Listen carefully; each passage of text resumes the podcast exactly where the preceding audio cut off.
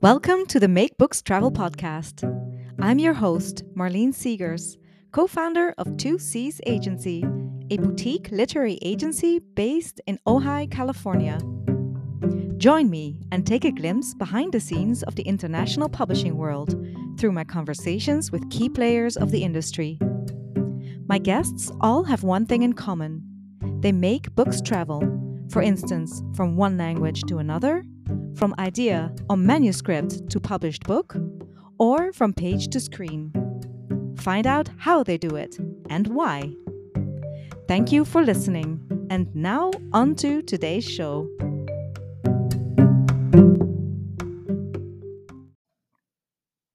Welcome to a new episode of the Make Books Travel podcast.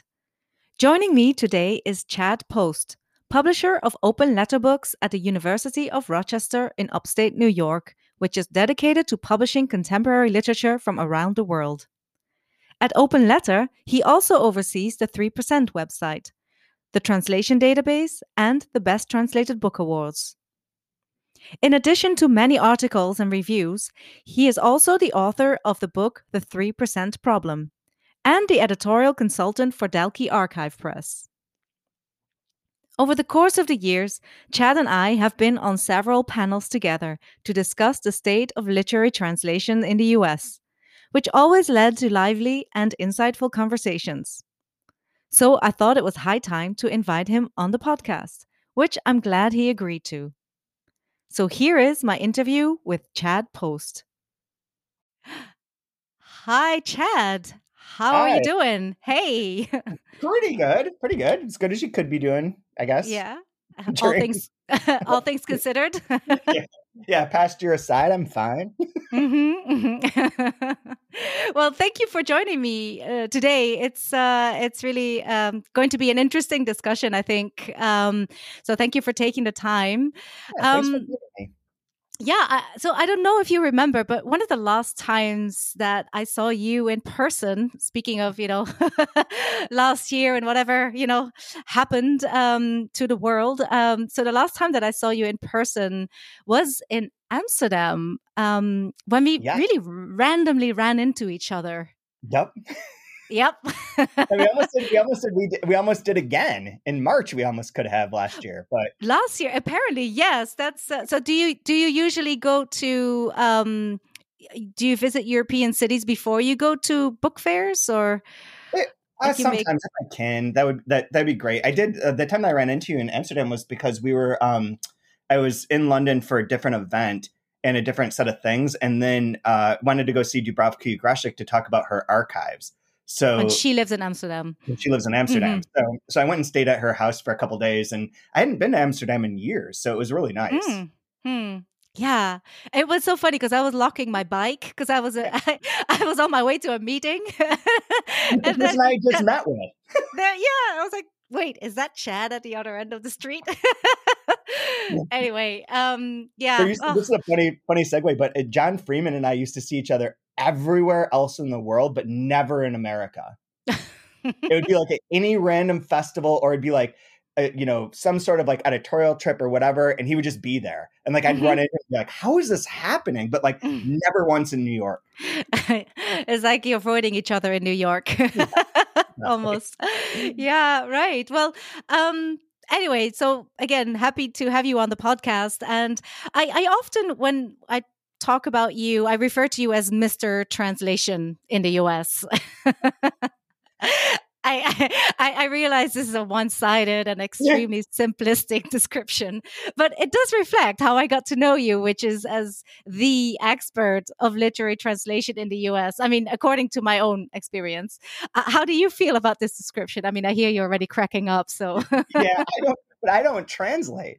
I am I am I am an advocate and a and a publisher, but not mm-hmm. an active translator. So, mm-hmm. so, it's sort of like it's a it's, it's a I feel like it's a nice compliment, but like you know, a little little broad. They'll reach. Oh. I mean, I I did say Mr. Translation and not Mr. Translator, right? Yeah. So. That's that's so how did your interest in in all things translation start out? So you you say you're not a translator yourself. So yeah, did no. you spend time abroad? How? Yeah, tell us no, about it. Actually, not at all. So I was working at um, various bookstores after I graduated from college, and in and and continue to pursue like the reading that I really liked from uh, what I was reading in college. So that included a lot of like American authors, but also like Julio Cortázar. Um, and then I got into reading a lot of Dalkey Archive books, and the French Oulipian writers really attracted me. So I started reading a lot of those, and just started looking for other books from around the world that seemed uh, worthy and interesting. While I was working at the bookstore, I'd have access to like being able to order anything that was in print and be able to check it out. And so, at, um, when I was working at Quail Ridge Books in Raleigh, North Carolina, uh, we I did an experiment where I took all of our fiction section and made a global section and broke it down into regions or countries. Hmm. Um, and we just one to be able to just see what we had because I was I was like becoming more and more interested in reading books from outside the U.S. in addition to reading books from the U.S. But there's it was hard to figure out what they were. There's no there had been no there was no system right. There's no like hmm. here are the translations. It was it was just like guessing game. And so I pulled them all out and put them into a different section and organized it that way. And the sales shot up for for the books. But I'd gotten really interested in in the literature and the different structures and the different approaches that a lot of those authors, like the Cortázars of the world and the Oulipian writers, obviously um, take. That's different than what you know I'd been exposed to of like a classic American neo-realist writing style. So hmm. I got I really like that. And then I moved from the bookstore to being an intern at Dalkey Archive. Uh, I think we called it a mm. fellowship for a few months, and I was hired full time. And it was at Dalkey when I was there initially. We were doing mostly reprints of out of print books that were in translation or out of print books from American authors or British authors. And then we started getting into the position because of the growth of the company and the employees that are there that we could expand into doing new books and then to doing new translations as it became clear like nobody else is and we had mm. like a mm. really good opportunity to like pick really great books really great authors out of all of these countries throughout the world and at that time and this is the early 2000s a lot of the the book um, office offices throughout the world were had kind of given up on america for the most part aside from like the germans um, and the french like everyone else had kind of given up i remember talking to someone from finland from Fili, and she was mm-hmm. like, Yeah, we haven't sent a book to, we don't send our catalogs to American publishers anymore because nobody's bought anything in like 20 years. Mm-hmm. Um, and so they were very excited to bring us and introduce us to authors, to the literary community, to the publishers, to agents.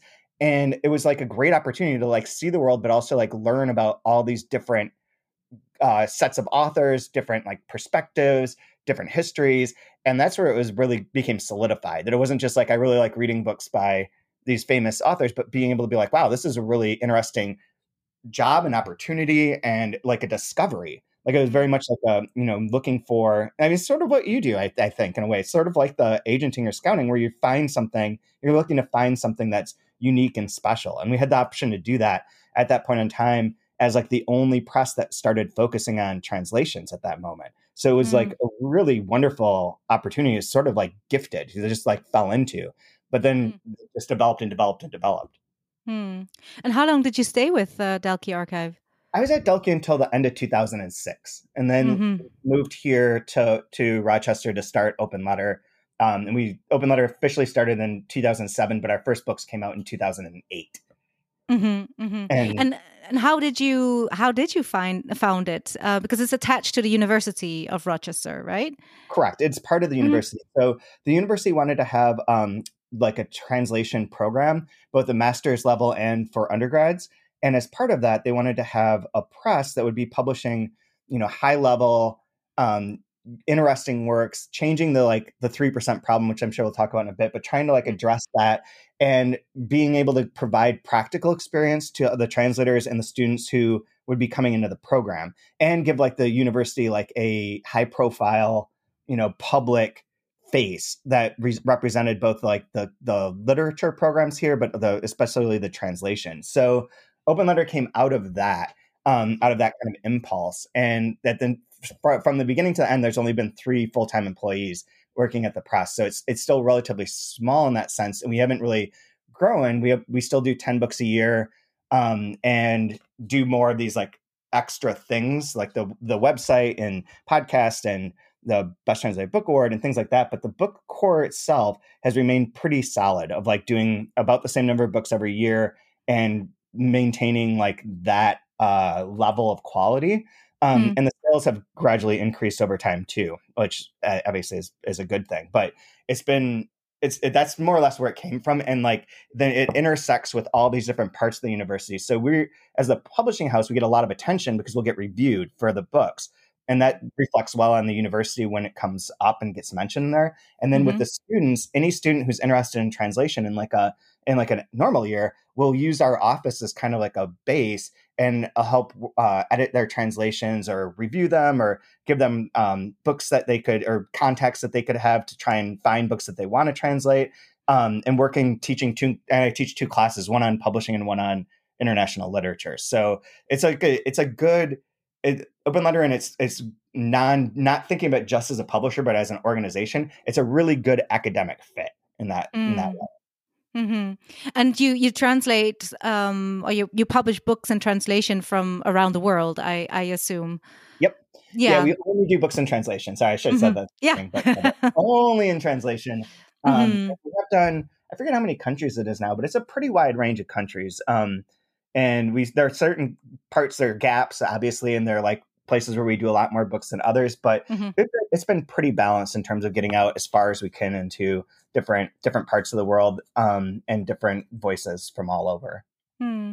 And and how um, uh, why did the University of Rochester have such a strong interest in starting this this translation um, department? Did it already have a strong languages? No, um, I mean they sort of did, but they, I mean they do. I don't want to discount their language programs, mm. but there was sort of a confluence of like the right deans being in place, um, the right people in charge of the departments, and the idea that like the new one of the new deans at that point in time wanted to create a signature program. This is a very Rochester mm. term that they used for a while. Was like, what is our signature program? What's different than other places? And at the time, in like 2000, you know, six when this starts, this conversation starts, there weren't very many universities that had developed translation programs. There were like the Iowa, obviously, is a big one.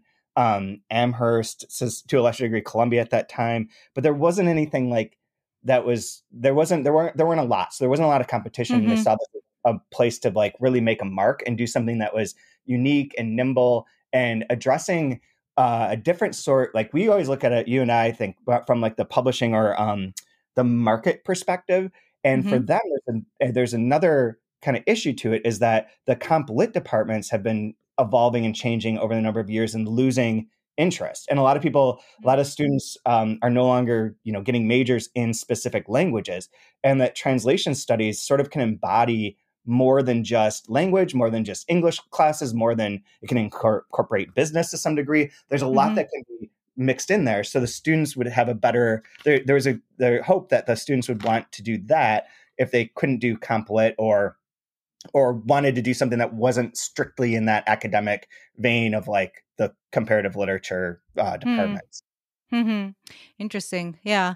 And so you mentioned the 3% uh, problem or the 3% um, matter issue. Uh, and also, um, I think you, you mentioned the translation database. Can you, can you tell us a bit more about those? So you, there's this 3% blog and then the, the translation database, uh, which you both started, if I'm not mistaken, right? Yeah. Yeah. Yeah. The 3% website was um, initially launched in the summer of 2007 because we knew at that time we had figured out like what our first books would be and when they would be published and all that was getting rolling but there was like a big gap you know it was like 18 months between like starting and like publishing anything and that felt like a very long time especially having moved from from Dalkey which was doing like 25 30 books a year to doing nothing for like you know hmm. 16 18 months.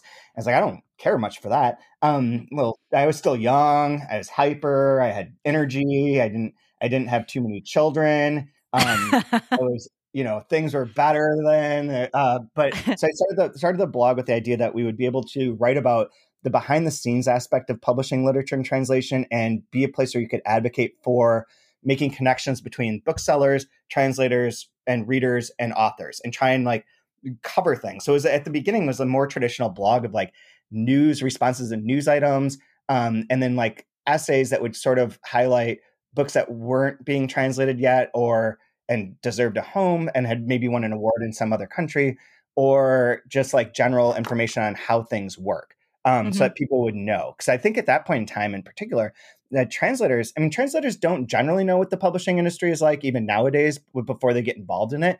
But at that mm-hmm. point, it was really like that. That amount of knowledge wasn't just publicly available mm-hmm. in the mm-hmm. same way that it was it is now. And so the blog was designed sort of with that in mind to like grow and try and create this sort of community and uh, you know create a name for for open letter and the press as a whole through that but all, but mainly to be like an a good place to advocate for things and we started also as a big review blog because the um there were there were no reviews of of books in translation at that time mm. like it was very very rare very rare um and to touch on it so we named it the 3% named it 3% because of the famous um, statistic that had come about from both like Bowker and Publishers Weekly and a few different sources where there's an estimate that of all the books published in America, only 3% were in translation.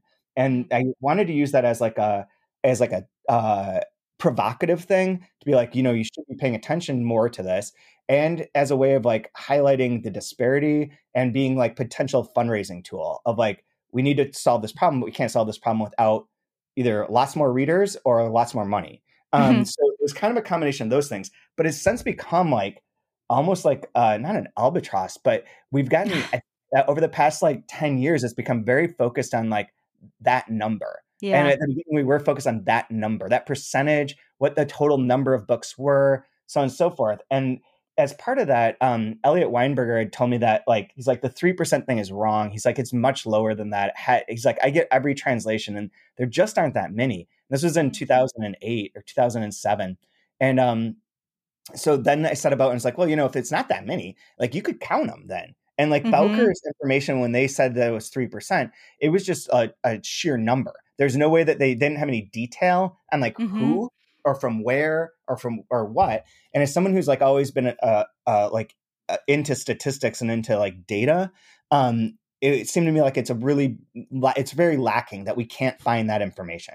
So mm. I put together a database on my computer um, that I built out a FileMaker to keep mm-hmm. track of like every book that I could find. So I went through every catalog.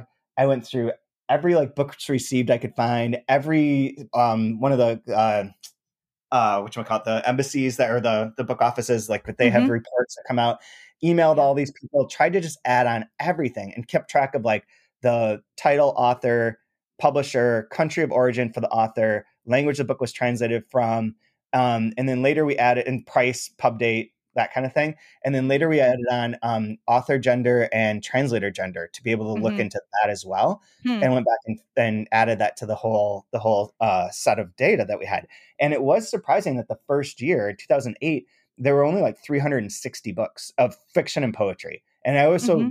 just to clarify, restricted it to fiction and poetry and no retranslations because I didn't okay. want to. I didn't want it to get overwhelmed by like the 14 new uh, translations of Dostoevsky that come out yeah. in like a given point in time, or like mm. poetry is especially difficult for that because it gets retranslated a lot. Mm-hmm. Like Goethe, Rilke, there's certain poets that keep getting retranslated, and so I wanted to not have that and have it be like about like what are the new who are the new voices what are the what is the new literature being made mm-hmm. available to english readers through the act of translation not what is the new version of a piece of literature that we're familiar with so mm-hmm. it restricted it to that but still 360 is not a lot um, not yeah. a lot at all. And as part of that, we decided to launch the Best Translated Book Award because I I was really there's some web posts I can't find anymore, but like where I was like super pissed one day because it was like snowing. It's Rochester. It's cold. It's a lot of snow, and it's like the best year on best books of the year lists were all coming out, mm-hmm. and none of them included a book in translation. I was like, this mm. is so stupid, and they they're just like willfully not going to do that at that point in time, and and that's changed so much and like that's changed so much. It's hard to even think back at a point where like it was super dismissed but translations were dismissed. And so we decided to do this award because we thought that it would be a way to bring attention to books that were great that might have slipped through the radar so on and so forth. And for the first year of it we just put together a list of 25 books from like a group of uh of readers um mm-hmm. like uh that that were very you know very aware of what's being translated. And we put together this list uh, and had the public vote on who would win. Um, but so it wasn't like it was like a prize that was awarded through through proxy votings. But um, but we found that of the 25 books that are on the long list, I think 21 of them didn't have a single review. Oh wow. it was like it was a huge percentage. And Uh-huh. like at some point in time, as we wrote that up, if you started Googling some of these titles, the only hit you Couldn't would find get would be the website. hmm And what year was this when you started the Best Translated Book Awards? 2008. Oh, also, so everything happened basically. Everything happened in 2008. yeah. It was like they, they, they like both happened together because it was like, oh, Mhm. let's do X and then let's use that to make Y. Mm-hmm, mm-hmm. Right. And um and so have you so you obviously you you said that the the concept of 3% you it came from Bowkers and from Publishers Weekly I think you mentioned. Yeah. so they- um did, did, so did you find that it was actually indeed less than 3%? it's hard to calculate. So there's different ways that you can you can do it. It's um and the PW thing was actually the National Endowment for the Arts had used PW's uh, review archives to estimate like how many books had been in translation. So it's like it was their it wasn't an official report. It was like Um, just a study that they did um, Mhm. using PW. But um the I forgot what your question was. no, that's all right. I, I got pictures like, wait No, gotta because- the NEA. well, because um, I can't remember Oh, the name, 3%. but yeah, if it was less, somebody claimed actually that was that it was Yeah. even less than three percent. So what's tricky about it is if you they stopped Bowker stopped releasing data on like how many books are published every year. But if we go by what was there like a number a few years ago, and it probably hasn't changed too too much, there's around 225,000 new books every year from traditional publishing houses, traditional Get ISBN, normal publishing, Mhm. uh, straightforward books a year, and like 50,000 are works of like fiction and poetry. Um, 360 is not 3% of 50,000. Um, but Mhm. it's it's it's also weird that because the, so 3% of the fiction probably not. It's probably a little bit lower. Um, it depends because there are it's so hard to count this and to calculate these percentages Yeah. because as you increase in in translations, you're also increasing in books that aren't in translation. So like the denominator and the numerator both move in tandem. Hmm. So the percentage is rarely going to change. And this is kind of the problem with it. People are like, we need to get it up to like 6%. I'm like, yeah, but that would, but the way that we, we should do that is not by like pumping out more books. It's by reducing the number of books that are being published overall. It would be much more Mm. effective. And when Mhm. Bowker calculated their 3%, I think I, the only way that I could figure out how they got to this was that they included, first, they could include a lot of anime, which, which we Hmm. didn't at the time. Um, Hmm. uh, a lot of manga, I mean, um, because all those books are all those books are translated, and there's series upon series upon series upon series, and they're so many and so prolific that that would that would weigh things in a certain direction, right? That would add on a lot of titles. And then the second thing was, I'm not I'm not convinced that they didn't count language books as translations because they had Ah. multiple languages. So anything that had like multiple languages, they might have counted as translation, and then that ends up being like also like a boost to the number. But yeah, I think it's lower. Um, but and that's where like so like I hope that we can we can start to like instead of figuring out that problem, figure out like the readership problem, Hmm. Mhm. which is getting more readers for the books is far more important than producing more books, in my my opinion. hmm hmm And just just one quick question. So so obviously you're not counting any nonfiction at Yeah, all. Started to. Um, so it is on. Mhm. So now the translation database. It used to be on my computer alone on my Mhm. computer, and I would run reports and share them in Excel documents. And then a couple of years ago, um, it moved to Publishers Weekly, where it's an Mhm. online database that everyone can search, and you can Mhm. add things that are missing. You don't add them if you add them and they're missing; they don't appear automatically. I have to approve them, double check, and do background things on it. Mhm. Um, but that then now you can anyone can search it and anyone can access what's there so you can see like how the numbers have increased over over time you can narrow it down to like you want to know how many um, female writers from ecuador were published in translation you can find that you can find all this little all these like more specific like data digging. And so that became that's that's been fun. And as part of that has been able to add on children's books and nonfiction. Um but they're not complete. Like there there's there's i've got a stack of like 400 pages of titles to enter for nonfiction um, mm-hmm. over the 10 going back to like 2008 when it started mm-hmm. and, and, clearing it up. But there are if you go to the website go to the translation database you can search nonfiction and anything that's current will be in there that i mm-hmm. found um, mm-hmm. and people have the things are missing add it just add it add it all and i'll go i go in and see like the unverified mm. records and and put them mm-hmm. in there and, and all in all my spare time um uh, wait, wait, wait. which is not taken up by kids. Um, mm-hmm. the, but like there, so now there is nonfiction that's that's being tracked in there, mm, and children. Okay and children's yeah so this is a i guess a call to to the listeners uh, go mm-hmm. ahead and uh, and well, add any information let's uh let's give chad me. some uh, some more things to verify about besides the 400 pages that he that he still has to do no but i'm i'm kidding but so what do you think about like the success of some international authors in recent years here in the us like elena ferrante fredrik mm-hmm. backman um, even knausgaard um, you know and and it, more generally there's there's now more publishing houses that are that focus on books in translation besides of course open letter um, but i'm thinking about europa editions and and and you know several others. So how do, do you yeah do you still think i mean obviously it's uh, i'm trying to step away from the 3% here as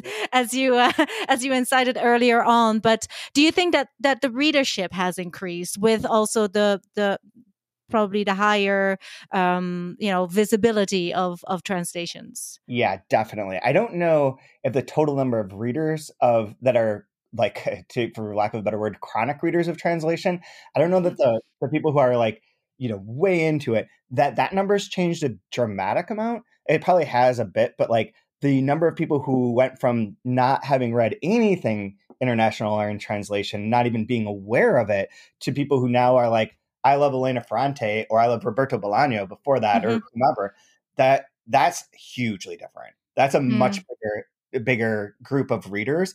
And I believe that like that has been I mean Bolaño's the one I always think about because he was one of the first ones that became like the global phenomenon yeah. in like 2004 through 2008 period.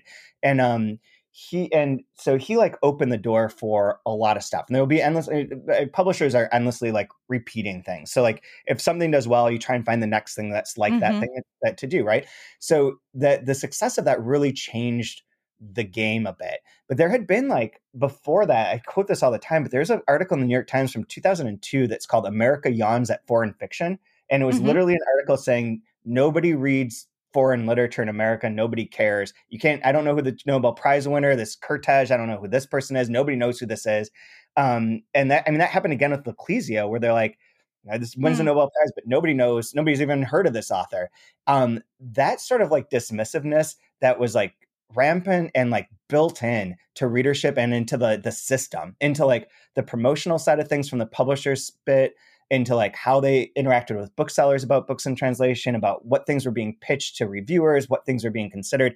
That at that point in time, it was like there was very much a prejudice against international literature. It was not the real thing. It was like, you know, not, it wasn't as important. It wasn't seen as important unless it was like a classic book like Don Quixote.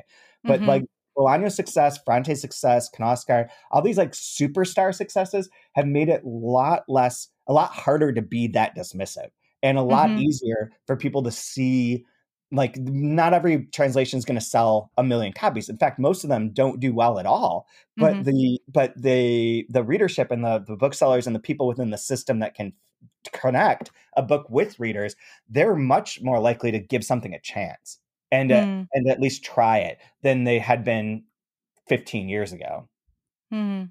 and and why do you think that that um, you know 15 years ago it, it was it was so hard and, and kind of you know Americans were dismissive um, of of anything, any fiction coming from from other countries or from, from in translation. And I mean, it's it still continues. You know, mm-hmm. books and translation still continue to have a hard time here. Do you? Yeah. Uh, uh, do you have any specific social or political or cultural reasons uh, or causes in in mind and i you know i know that this is a very vague and very wide broad question and yeah. um, there's a lot to talk about i guess but yeah please. So yeah. I think, I think on one level, at that point in time, there was the belief that a translation is inferior to the original book. Like Hmm. they would be reading something that wasn't the original, that was lesser. That that's Right. been baked into translation theory and discussions of translations forever. Lost in Hmm. translation is like I can't tell you how many uh, articles about open letter and and or Dalkey have or and or me have included lost in translation in like the title, right? So like Mhm. that that phrase alone is that is indicating some lack, and I think that that was part of it. Around the same time, um, when would have been? I don't. I think it would have been probably like 2007 too. Um, I did a, a radio show with uh, Esther Allen for this show that doesn't exist anymore from Wisconsin Public Radio, and it was a call-in show. And the last caller that called in was like, "This all sounds great. These books that you're talking about, these blah blah blah, but like, but I'm never going to read them because I can't pronounce any of the characters' names." And I was like, "Are you?" kidding me i was like you can just call them like joe it doesn't matter you're reading in your head like if it's accurate or not, it really doesn't make any difference. It doesn't change the book at all. And they're like, oh, I think we're going to end this call here. Let's That's losing his temper. Um, there was that. There was that. Wow. That was a real Yeah. thing. And I think that that's Uh-huh. still a real thing. Um, but there's also like the cultural aspect of translation isn't incorporated into uh, high school learning or education. My daughter is a junior in high school and hasn't had a single book in translation assigned to her throughout. Eh, may- that may be wrong. There may have been one or two, but like there, it's really not a not part of her education. And then even Mhm. at the university level, everything's become so specialized for so long. For it became everything became hyper specialized. You you read like you know the British novel from 1920 to 1950. You worked on the Victorian era. You read American literature pre 1900. You read the modernist, but you didn't read like the global connection between those. That didn't Mhm. happen in like the English departments, where most of us that are in either publishing or in like this readerly sense of uh, this group of readers, however broadly you want to define it. A lot of them uh, were English majors whose exposure to translation was through like probably coming across some classics like the Don Quixote, Anna Karenina, you know, books like that, and Gabriel Garcia Marquez, but not like contemporary or new or fresh voices. You're much more likely to to just focus on English. So I think that's part of it too, as to like why there was like this this hesitancy. And then Mhm. the third thing was that there wasn't there wasn't words without borders. There wasn't anything. Mm. Like the closest that you had to someone who cared about international literature that on like a public scale that people would people the general readership would interact with was the complete review. Michael Orthofer's uh, uh, website, where he was reviewing tons and tons of books since like 1998. A lot of them in translation because he's German and reads, or he's, I think he's from Austria, but he reads German, obviously. And he was writing about these things from around the world. Aside from that, like I don't think there was anything else. I don't think there Mm. was like uh, advocacy platform. There was no asymptote. There was no words without borders. There's no three percent. There's no like the the publishers like Transit and um, Deep Vellum, Europa. Europa didn't exist then. A lot of these like they just didn't. They hadn't happened yet. And like Words Without Borders, I think planted the stake or put the flag down as like this could be interesting. And they they they started like shortly after 9-11 which was another one of the moments where people were like we don't understand the arab world and they're the the sort of like progressive response was we should you know get their culture like translate their books get watch their Mm. movies learn about this culture these different these different countries these different these different viewpoints instead of being like i don't understand i don't understand why they'd be mad at america sort of thing so there Mhm. was like, that was a moment those two things kind of happen near each Mm. other and give this idea that like learning about translated literature is important because it gives us a sense of what the rest of the world is like and thinks of us and that there's always the argument that you don't want to bomb people that you understand and so anytime that there's like a new war there'll be a bunch of books translated from that that region or there'll be a special attention paid to that region. So at that moment in time as that's going on publishers start to look at that. Words without borders eh, I had initially founded on like this idea of like literature as travel more or less you know? Like you travel you can connect with the the food and this place and the spirits of something through um, literature.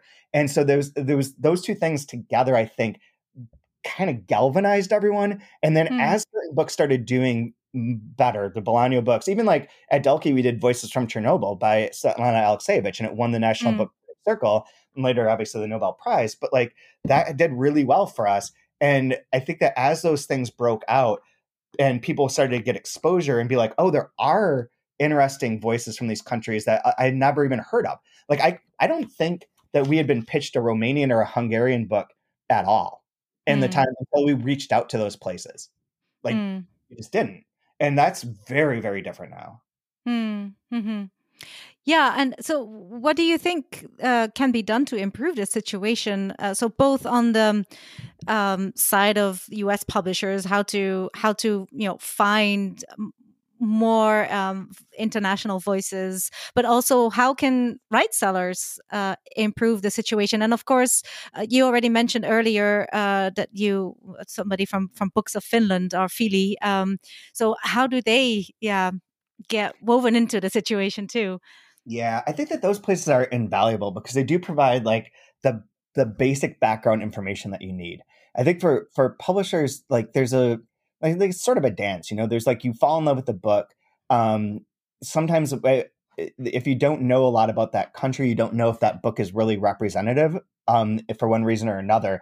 And for bigger publishers, I think that that's more of a concern than it is for like smaller presses. Of like, are we doing the best book from Hungary? I don't know, but I love mm. this hmm. book.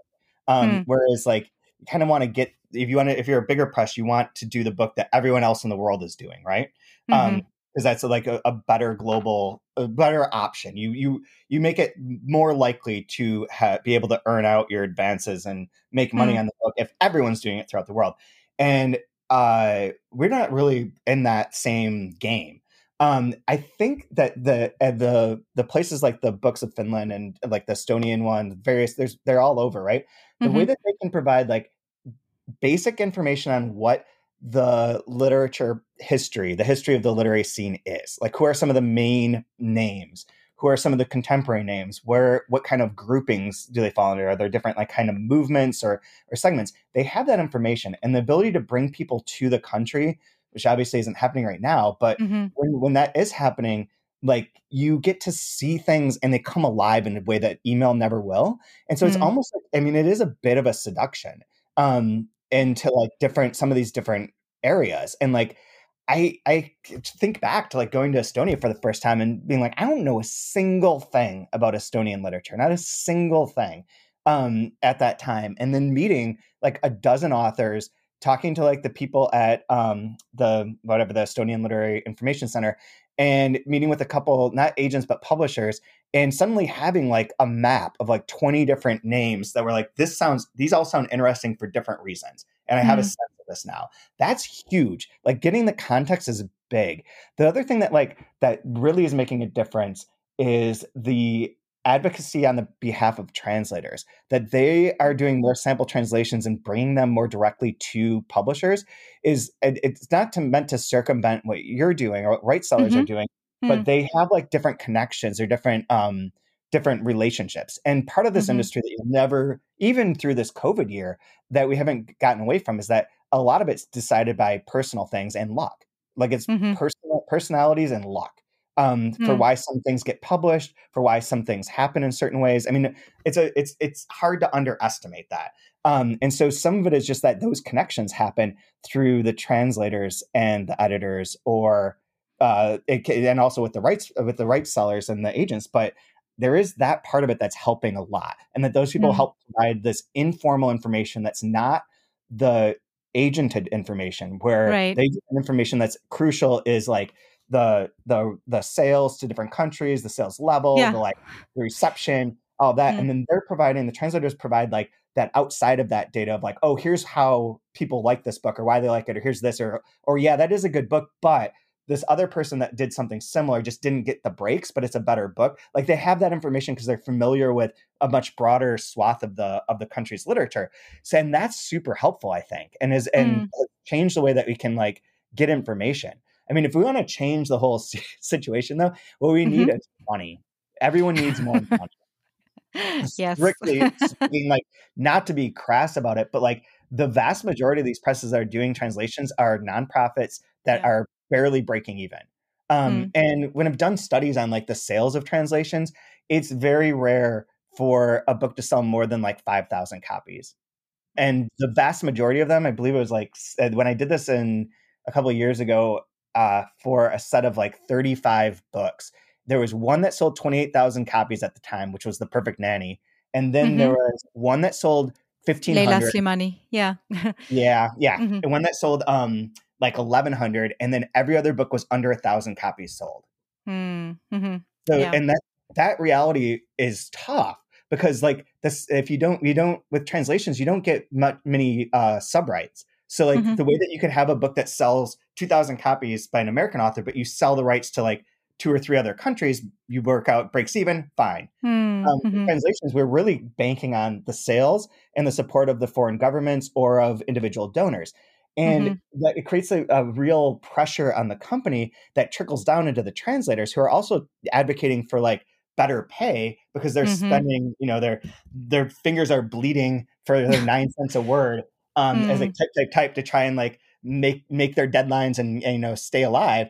Um, Mm. They need more money for for that as well, but like it can't come from sales. It's not going to come from sales for the vast Mm. majority of the books. Like no matter Mhm. how much we've changed, it's still that's going. That's always there's there is a ceiling there of sorts Mm. for for the majority.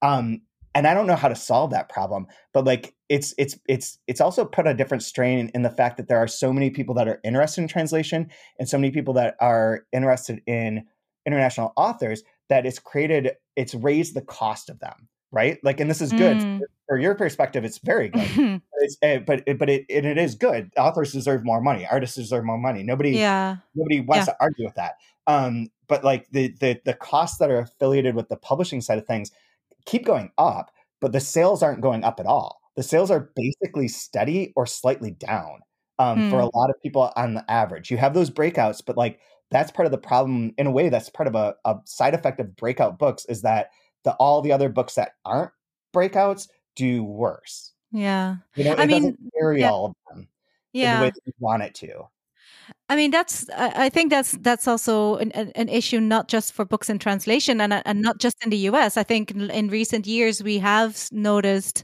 or at least I've noticed, that there's you know just a small number of titles that sells really well, and then uh, you look further, and then there the mid list kind of is Mhm. gone. If you see what I mean, Yep. and then then there's and then there's there's just all these titles that sell well, as you say, a thousand copies or or, or sometimes or less.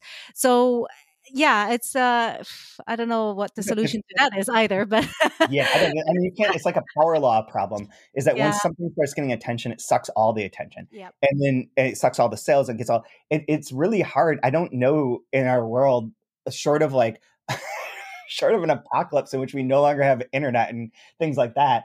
Um, God damn, I shouldn't say that on March 11th. Um, but, But- but sort, of like, sort of like changing the, the the the essential structure of how capitalist systems work and how Mhm. information is distributed and how sales happen in that way. I don't know that we can change that. It's more like finding the way to prop up that mid list in the the back end. Um, and if it is, I mean, it used to be that you'd you'd have the theory of like we have a couple of books that do really really well, and those those subvent the rest of the list yeah, and a lot of like the MBA business school side of things have been trying to get away from that. Be like every book should earn its own way back. Mhm, Every book mhm. should be profitable on its own, uh, which is uh, which is really difficult. The more risk you take, yeah, um, and translation for better or for worse is it's not necessarily more risky than doing a bunch of like uh, debut American writers, but it sort of is. Hmm hmm yeah. I mean, go for it like a thousand. And oh, one other thing that's complicated with this. The one other thing that's really complicated is that when you do a book for uh, like a, a non-translated book, a book written in English, when you publish that book, like a lot of the money and the payments are based on sales, right? As a percentage of sales, you get Mhm. royalty. The advance is sort of a prediction of the royalty, uh, how many copies would sell, blah blah blah blah. For translations, you have that part for the acquisition of the the underlying rights, but the translator's paid as like a worker, as a like per per word. So Mhm. if you want to go for like a big book, like I'm looking at Kin, the book from Archipelago that's coming out that's a thousand pages, like the Mm. translator gets paid for every word in there, and then the book might not sell, they still get their same amount of money. So like the, the incentives are misaligned slightly there, and Mhm. it makes like, the risk the risk of doing translations is slightly heightened, not because it costs so much to pay the translator, but because if you go for it with like something that is longer, you can get really you can you can end up in a lot of trouble if mhm, it doesn't mhm. work. Yeah, yeah, and you you mentioned the uh, the um, the translation grants, so you know from from Estonia and from Finland, and yeah. the there there are you know many countries have this um, this this in place, but it barely ever, if ever, even covers uh, all of the translation costs. Right? It's yeah. always it's always a percentage, like fifty or thirty or seventy percent. Yeah, exactly. So it's a portion of it, and that's really helpful. But that also creates a, a weird inequity in the world literature of that if you're if you're a press that wants to be conservative, you're only going to be doing things where you can get grants. And mm, which countries mm-hmm. don't have grants? There's uh, they're the ones that you think. like, you know, like Latin America doesn't have a lot of grants. Central America mm-hmm. doesn't have mm-hmm. a lot of grants like this. India mm. doesn't. Um, various parts of Eastern Europe and Asia. So it's mm. like those, those sections. Then you're you yeah. don't have that, you don't have that safety net. So mm-hmm it's uh, it's tricky if you're like really looking at it from a, a, a whatever dollars and pennies sort of way. Mm-hmm, mm-hmm. Dollars and cents. Yeah. Um, yeah, and then you mentioned the the, the translators that uh, they often also are a good source of of information for for U.S. publishers or U.S. editors, and and and you know you you mentioned uh, that you, you don't mean to sidetrack me, but I think it's a uh, me or people like me, agents, right, sellers, and I think it's a I, I'm always um, very much in favor of you know as the, the more we are to advocate for international literature, the better. Yeah. So, um, and and I do also know that there is often already a, you know a pre-established relationship between the translator and the, and the editor, and um, they may have worked on other projects together, so they may have already you know this knowledge of each other's tastes and uh, which which which may not always be the case for for the right seller. So um, so it's definitely a very important uh, important part of the chain that the translators now when they when they get caught by uh, you know and, and fall in love with a title uh, they you know and, and often they translate parts of it but they also do it they take a risk because they're they're not paid they're not being paid for their work. So and it's not um it's not guaranteed that they that you know an editor will fall for the book and will uh, end up buying the rights and therefore uh, commissioning the translation. So or so the even, translators hmm? even one step further the the uh, the publisher could buy the rights but use a different translator. yeah yeah yeah that that that i guess that's that happens too yeah. So so how do you what what what is the position of translators and how are they viewed in the us in general? Like i'm i'm often stunned when i go to bookstores and i i look obviously i always go to the i always look for for foreign uh, for international books. Mm-hmm. I, I barely ever see the name of the translator on the covers for instance. I feel like this is i feel like this is a, a this is a this is a, a little uh a little gaslighting me here. No, no, no, I'm just because what we did. Okay, it's so an observation. Had, yeah, we had always initially um we had always put the name of the translator on the cover. At Dalkey mm-hmm. books, Dalkey's translators are on the front cover. Mm-hmm. Our translators for Open Letter historically are on the front cover. We went through mm-hmm. a change a couple years ago when um we didn't we were having trouble with cover design and mm-hmm. to try and reinvent the look of open letter, I mm-hmm. simplified mm-hmm. the covers, the the mm-hmm. constraints, because the person was oh, getting bogged I, down. Yeah. So, so sorry. I sorry. I, I see what you mean now. No, I wasn't attacking like open know, letter. I. I no, no, no. It's I it's I didn't have. Yeah. Right. Okay. But it's interesting to to hear. Yeah. so so we moved. I so to to take to get rid of some of the constraints we took off like blurbs and the translator's name off the front so that they mm-hmm. couldn't rely on text to design it and mm-hmm. we ended up working with other designers as well and like it it's it, it, and oddly enough it worked like the book sold better by putting the, the translator's name on the back seemingly mm-hmm. than than the front cover and i don't think it's because the translator name on the front cover is like dismissive to someone or someone's like oh i'm not going to read that because the translator's name's there i mm-hmm. think there's mm-hmm. something about like the simplicity and appeal right. of like the cover that they just don't need to think about it. And then they flip it over and they can see the information's there. The information's not hidden. And mm-hmm. on our mm-hmm. book and on a lot of like I went through when we were doing this and looking into it, went through like Grove, um, New Directions, uh, Europa, and nobody was really putting them on the front cover. Mm-hmm. New York mm-hmm. Review of Books, like everyone was putting it on the back. And so mm-hmm. like, mm. you know, I don't think that it's like it doesn't i don't want it to feel like it's being dismissive towards the translator because mm-hmm. that's absolutely not what i want intend to do but i mm-hmm. really do want to see if like if we can get more readers for this book, that's the Sure. goal. The Yeah. translator should benefit from that as well. And if it's Mm. something that simple, like why not try it and Mhm. see what happens? But then there are the the presses like um, Penguin, Random House. Um, if it's not a, a household name translator, the translator is like buried, buried. In that case, I think it's Mm. more of a choice to like hide it. Um, Mm. Whereas we're not trying to hide anything; we're just trying to, sh- to shift it to a different space, right?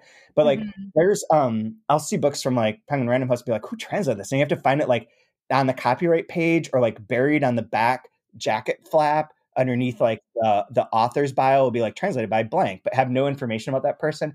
And those ones I do feel are like intentionally trying to obfuscate the fact that the book is translated as if the translation were a detriment of a flaw instead of a bug instead of a feature.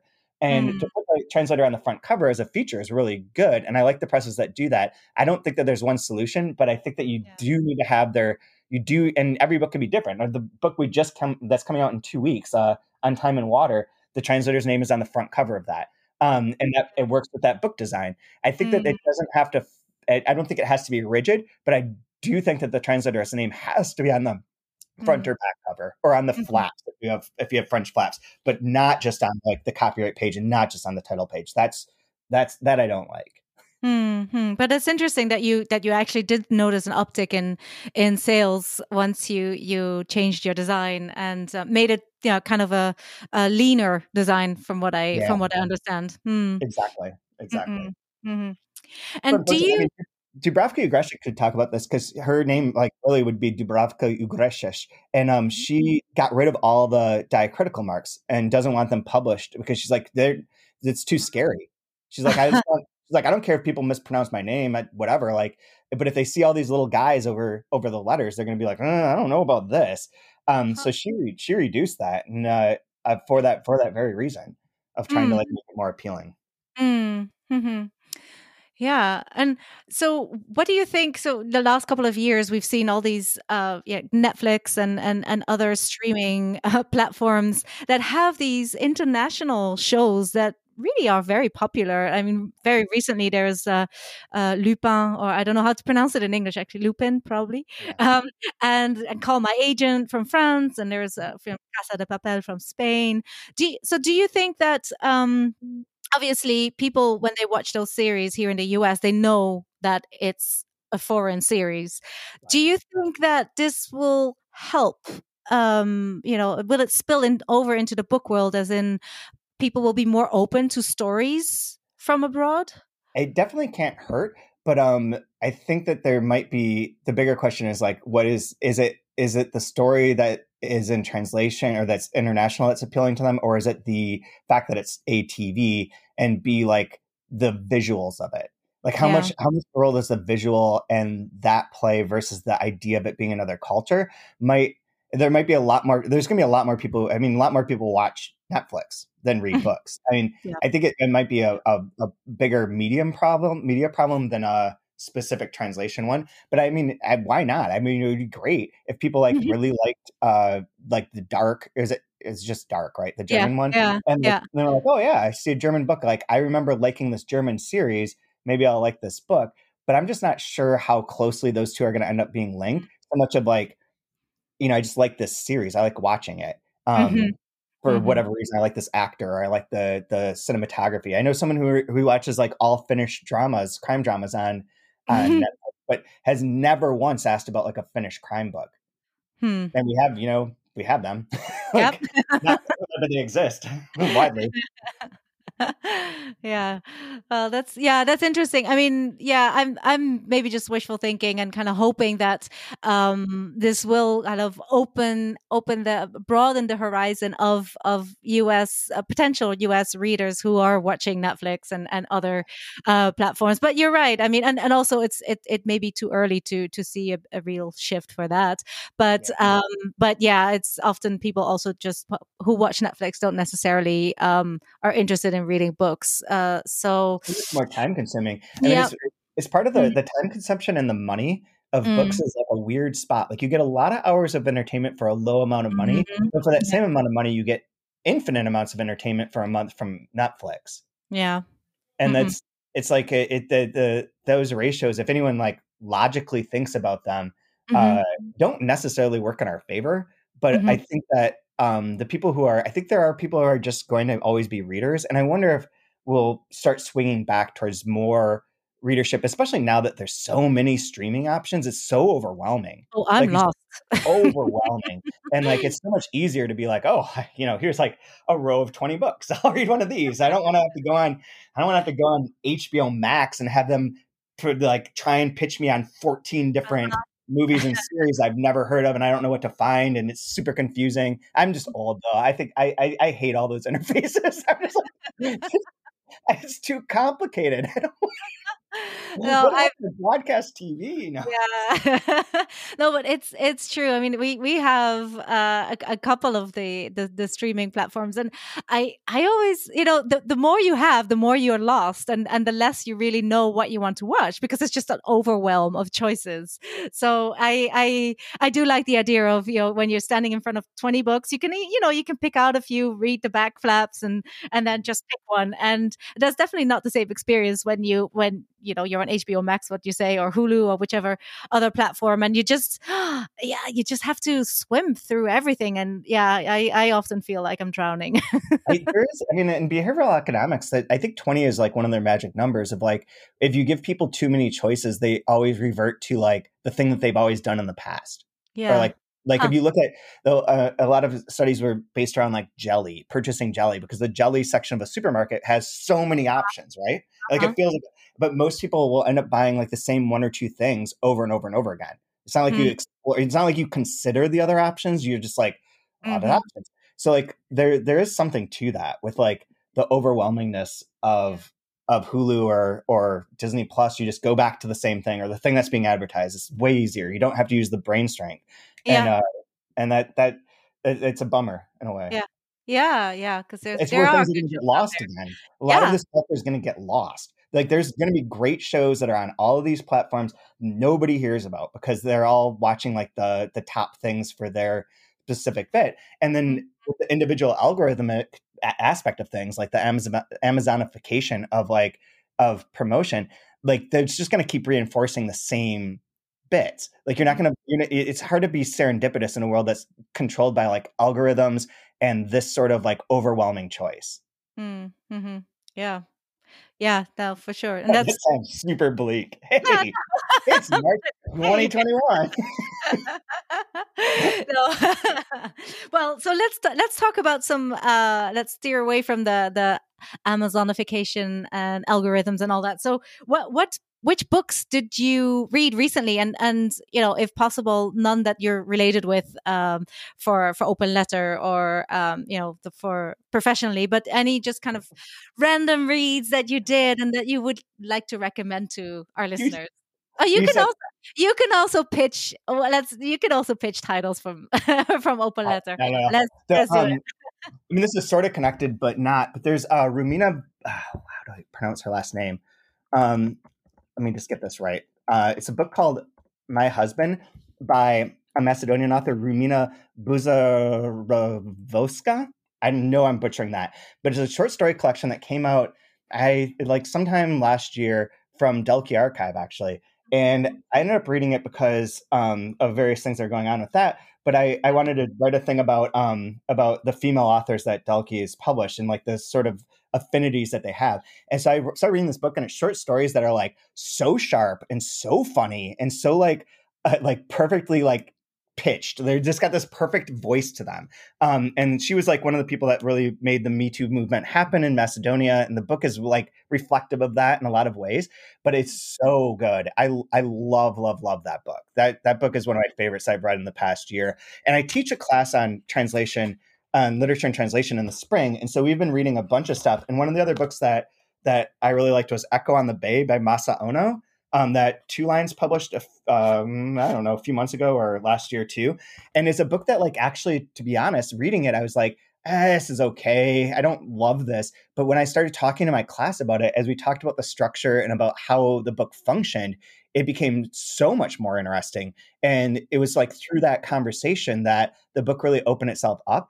And it made me realize that that there's a lot of times that we just don't do that anymore like i i, I don't think we have that a lot of people don't have that opportunity i guess or maybe aren't in that position but it was really great to read a book that you like don't love and then have it converted into something that's really interesting through mm. interaction with other people's responses and just having to explain why what it was like it's so it's so much easier in our in in the world to like have read this and just put it aside and never thought about it again mm. um and that would have been an option but i'm going to highly recommend this book because i think that yeah. the structure of it is very curious and uh and and brings up a lot of like questions on storytelling and on the way that things can be related through both memory and through multiple uh perspectives in time. Hmm. All right. Well thank you. Yeah and you just briefly mentioned uh dalkey because a lot of things are going on. Can you just briefly um explain that? Yeah so so yeah for our listeners. Yeah. Briefly is a, a, question. So when I worked there, um, uh, there, like I left, and John O'Brien continued to be the he was the founder and publisher of, of Dalkey.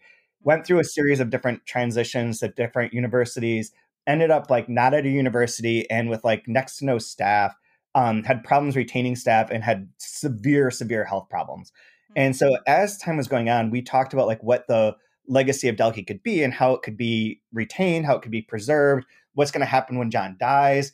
Um, and he's like, I can't ever get employees. Nobody wants to work here. And part of that was because of his reputation and uh, just the fact that like the the press had gone from its point from its like best moment into something that was much more murky and difficult to like to to to focus on and john was like not well and so we talked about it as like a way somehow that that i could be involved and that we could maintain the editorial nature of, of Dalkey. So as it worked out, um, there's going to be a transfer of the assets from Dalkey to Deep Vellum so that the so that Deep Vellum could retain and handle all of like the money side of things, the grant side of things, the contractual side of things, because the getting the University of Rochester involved in such a thing would have been really, really messy.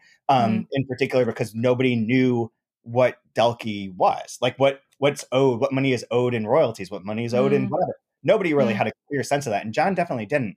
And so we were planning on uh, on getting that going, and then in May, like in a couple months, being able to like unveil a sort of structured plan whereby business operations were in one place, and I'd oversee like the editorial guidance, like be an editorial consultant of sorts, and like help help figure out help get help sign on books when appropriate and also like just make sure that the ones that are in the pipeline are getting edited make sure mm. that like the backlist that's important is being preserved and since i knew i don't know that there's that many more there's probably like six of us ten of us that have read a significant number of dalkey books like out of the 900 that have been published like mm. have read a, a, a majority of them um, and so there is like a benefit to like being able to look through and know all this and be able to like try and recapture and re-release books and bring new mm-hmm. attention. Mm-hmm because one of the things that was always the flaw after I left was that Dalkey didn't get attention for anything. And so mm. there are mm. these gems like my husband that nobody, I, I doubt that anyone listening to this has heard of.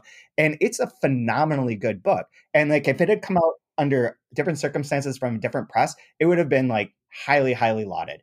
Um, mm. And so I want to get that going again. And however, whatever that means and however that works without sacrificing anything for open letter, um, mm-hmm.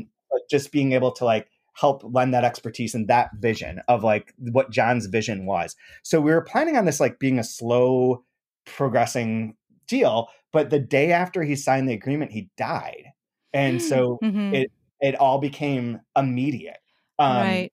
And that was and that has caught us like not entirely off guard, but there's mm-hmm. like a lot of stuff of like uh figuring out like you know where contracts are, where royalty statements mm. are. Things that are like very practical um, mm-hmm. that we would have been able to take care of in a much more, you know, paced and yeah, paced way mm-hmm, at least mm-hmm, instead of mm-hmm. the like the like oh John died and here's like 400 messages like what's coming in my book. Did you know that I have this? And there, we we literally this is like one funny story is that um when we went to his house because the the John uh, house the basement was the Dalkey offices when I worked there and and Curtin was up until he passed away and on his desk he had like a handwritten list, partially typed, partially handwritten in like 25 point font. Um, and on like multiple pages of like yellow legal sized paper, 81 titles that were like the Dalkey schedule to publish. Oh, wow. And, uh, and and so it's been a while. It wasn't until like last week that I think I finally got a grasp on All which of of those books are real and which of Mhm. those are not. Ah, okay. So, or like we're never they were never contracted or like or like you know, they Mm. were like ideas but not actual projects in the works. So Mm, mhm, it's a yeah. really it's been a it's been a bit. It's been a it's been a thing. Like it'll be books that we Mm. find out about but don't know who's translating them because the two Mhm. things aren't connected and there's no information. The There's no system. lost. So Mm, yeah. So the Mhm. other thing I'm doing related to that though is this um, semi regular uh, newsletter called Mining the Dalkey Archive that's telling stories about Dalkey and analyzing some of the books or or looking at some of the different aspects of the press. And they have like a lot of like a lot of I, I can refer to them as episodes because I think of them as like more multimedia, but a lot of Mhm. episodes that plotted out already or like planned on. Um, and I think that that's going to be really fun to do um, in Mm. terms of like uh, not just like as a business thing, but as like a, a personal research thing of going back to Mm. Books or seeing like what happened between 2015 and now, like what Mm. what happened at these different periods, and like what are these books that I that were legendary and like c- crucial to my reading life, um, but came out you know 20 years ago, and now they are being rediscovered. And so it's interesting to see like this pattern because of Dalkey's belief in keeping books in print forever and finding new gener- generations of readers every so often. The press is almost 40 years old and it has Mm. 900 books. Like that, that's possible now in a way that Mm. that that even more so than before because of things like the internet and and uh, Twitter and Instagram and ways that you can reach people and this like growth in like booksellers that are very big advocates for uh, quote unquote difficult literature or international literature. So that Mm. part's very fun for me, like from a mental standpoint of like Mm. digging into, but it's also like uh, a good way to like keep this list alive. Mhm. Yeah. And can people already sign up for this newsletter? Yep. It's at uh, dalkeyarchive.substack.com. Okay, I will You add a can note. watch the first episode has a video of me taking a tour of the office Oh wow. guide. And Mhm. when you see that, you will have no questions about everything I just said. Like, Right. oh, Okay. It's an office. I'm very curious now. Oh, will- you need to All right. Well, I will add a I will add a link to the to the show notes for for that. Um, so I've been taking up a lot of your time already. So I think yeah, we we we covered a lot uh, during this interview. Is there anything else that you'd like to mention here before um yeah before we end it? Uh, I don't think so. Just uh, check out check out Open Letters site. We have a lot of good books coming out. This year is a big banner year for us, I think. And uh, other than that, like just start reading and support your local bookstores and your indie presses. Mm-hmm. Yay. I second that. Well, thank you so much, Chad. This was uh, a lot of fun. It was great to reconnect with you um, through the podcast. And uh, yeah, see you next time in Amsterdam randomly or wherever. Soon, it's gonna happen. soon. I hope so. All right. Take care. Bye bye. Bye.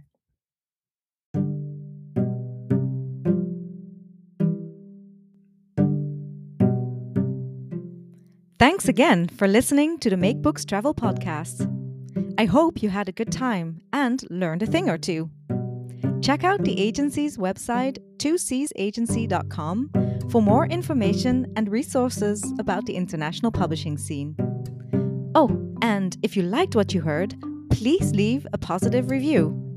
Thank you, merci, et à la prochaine.